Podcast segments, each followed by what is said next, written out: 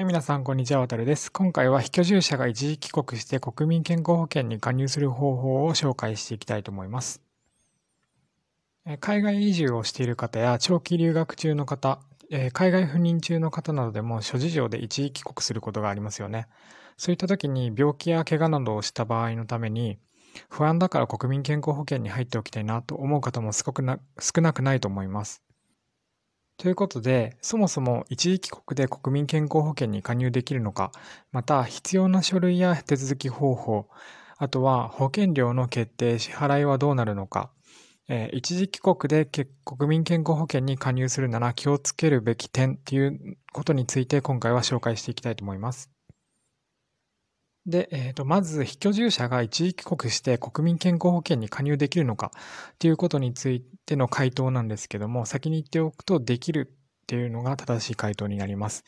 でこれから説明していくんですけども、えー、非居住者ということは、海外転出届を役所に出していて、住民票から脱退している状態なので、基本的には健康保険料、住民税の、えー、住民税とか、あと年金の支払いはしなくても良い状態になります。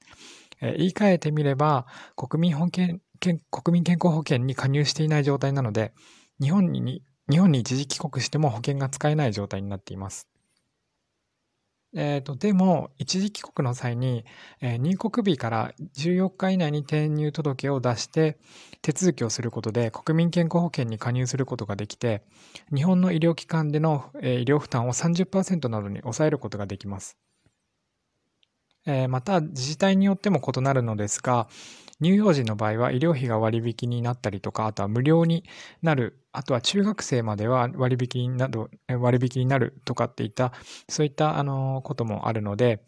国民健康保険に加入できると一時帰国でも安心できますよね。ただ、一時帰国の期間が短すぎるということで、自治体によっては転入届を受け付けないというころ、えー、受け付けないというところもありますので、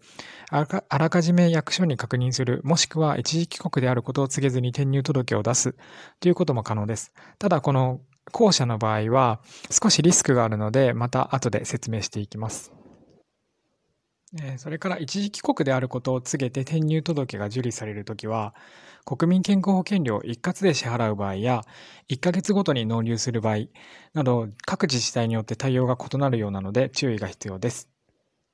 はい。では次に一時帰国だと申告せずに転入届、えー、国民健康保険料を、国民健康保険を利用する場合の注意点ですね。ということを話していきたいと思います。役所に転入届を出す場合、通常はなぜ帰国したのかとかといった理由などは尋ねられないことが多いです。で、それでも、えー、長期、短期間に関わらず一時国であることを申告せずに手続きをしたという事実を後に役所が確認した場合は少し厄介なことになる場合があるので注意が必要です。具体的には本来生活の基盤、えー、基盤というのは住所ですね、が国内にないものであったと認識されて、転入日に遡って住民登録の取り消しなどが行われるということがあるそうです。簡単に言うと、海外に、えー、転出届を以前出して、で、ビザの期間が結構残っているのに、えー海えー、海外から帰国したと、えー、まあ、半分虚偽の申告ですね、をして、えー、住民登録を日本でしたと、えー、そういうふうに認められた場合は、その住民登録をした日まで遡って、その期間が削除されて、もし、その健康保険を利用していた場合に料金が請求されるということになります。えー、ということは、えー、日本滞在期間に国民健康保険を使っていた場合ですね。そういった場合は70%の負担、えー、免除分、70%通常負担免除されるんですけども、それが後日請求されるなど様々な問題が起きることになります。ただ私個人的に法律、まあ詳しいわけじゃないんですけど、一応調べたら、どれぐらいの期間日本に滞在すれば転入届ができるのかは明確に定義されていないんですね。で、えー、やはり、えー、役所の人にしっかりと事情を説明すれば、期間に関わらず転入を受け付けてくれるところもあるそうなので、えー、しっかりそこは、あの、嘘などを言わずに、こういった理由で一時帰国していますっていうふうに申告して、それから住民あの、届けっていうのを出すといいと思います。ただ、あの、住民届、住民登録ができたとして、国民健康保険に加入できても、いくつかのデメリットが存在するんですね。それをまた話していくんですけども、えー、っていうのは、転入届をすることで国民健康保険には加入できますが、住民登録をされることで非居住者から居住者扱いになるんですね。そうすると、国民年金保険料や住民税、県民税などを支払う義務が出てくるんです。で、そうすると、えー、また、年金の支払い義務も生じてくるんですけど、今言ったように。収入によっては、まあ、えー、免除とか減免が受けれるので、必要に応じて申請をしておくことで、えー、収入が全くない場合は免除になる可能性があります。ただ、その収入がある、あった場合は、えー、年金とか、あとは住民税、県民税はしっかり払わなきゃいけなくなってくるので、その健康保険、えー、国民健康保険で、あの、30%負担になったとしても、そういった支出が出てくるので、えー、得にはならない場合があります。国民健康保険料、住民税、県民税の、納税金額の算出対象、収入期間っていうのは基本的に転入届を提出提出した年の1月1日から12月31日までとなっています。なので、えー、日本国内で、ね、前年の収入が全くない場合っていうのは国民年金保険料は最も低い金額。住民税、県民税の支払いは免除となります。えー、海外に住んでいて非居住者である場合、日本で不動産収入などを得てない限りは、前年の収入がゼロになる方が多いと思うので、基本的に保険料や税金を支払うことはなさそうですね。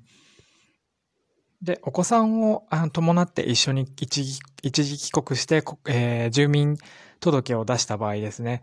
えー、そうすると、えー、未就学の児童以外は子供の就学まあ、あの、学校に行かせるっていうのが義務になるので、そういったこともしっかり考えて、えー、住民登録するといいと思います。で、中には、えー、一時帰国の際に国民健康保険のカードだけじゃなくて、マイナンバーカードをもらおうとする人がいるんですけども、実際、あの、マイナンバーカード、こう、カードを実物ですね、えー、カードのその、なんていうんですかね、その通知カードですね。通知カードをもらうのではなくて、カードそのものをもらうまでっていうのは結構時間がかかって、3週間から1ヶ月ぐらい確かかかったと思います。なので、えー、それを受け取る、まあ、期間が、帰国するまで期間があれば大丈夫なんですけども、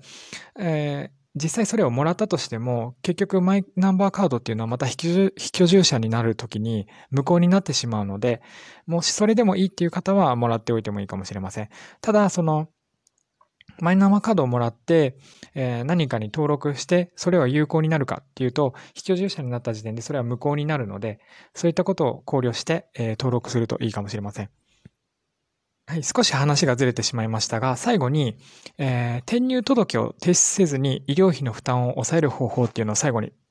えー、ご紹介しておきたいと思います。これは、あの、国民健康保険に加入する以外に医療費を抑える方法ですね。それは、あの、3つあるんですけども、1つは、日本で加入した海外保険、障害保険、海外旅行障害保険や、えー、留学保険の一時帰国時の保証を使うってことですね。そういった保険の中には一時帰国時に、一時帰国時に使える保証っていうのがあるので、そういったものを使うと、えー、医療費を抑えることができます。えー、2つ目は、移住先滞在国で加入した海外旅行障害保険ですね、を使うということです。まあ、現地で、えー、加入した保険をそのまま海外に行って、えー、返金、還付してもらうという形ですね。あとは、移住先滞在国のクレジットカードに付帯する海外旅行保険を使うということです。これは、あの、日本の、えー、日本国内で発行されたクレジットカードにもよく付帯してるんですけども、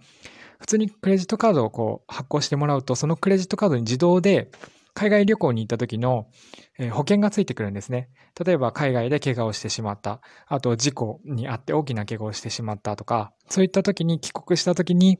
えー、申請をすればその保険料が一部、えー、負担されるという形になります。それも海外のクレジットカードに付帯している場合が多いので、それを使うっていう方法も一つあります。はい。で、国民健康保険を使う方法を、えー、今まで紹介したんですけども、転入届などの各種手続きにある程度時間がかかってしまいますし、えっ、ー、と、各種、えー、役所からの、え、その住民登録の取り消しなどの可能性もある、デメリットも存在するので、え、可能であれば、今紹介した、その、海外の海外旅行障害保険などを使う方法で医療費の負担を抑えた方が、えー、すごく安心して、えー、一帰国の滞在ができると思います。えー、ちなみに、転入届を仮にして、健康保険、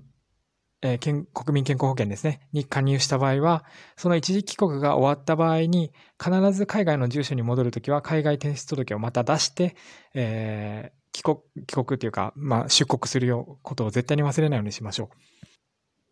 はい。では今日はここまでとなります。最後まで聞いていただきありがとうございました。また次回もお会いしましょう。さようなら。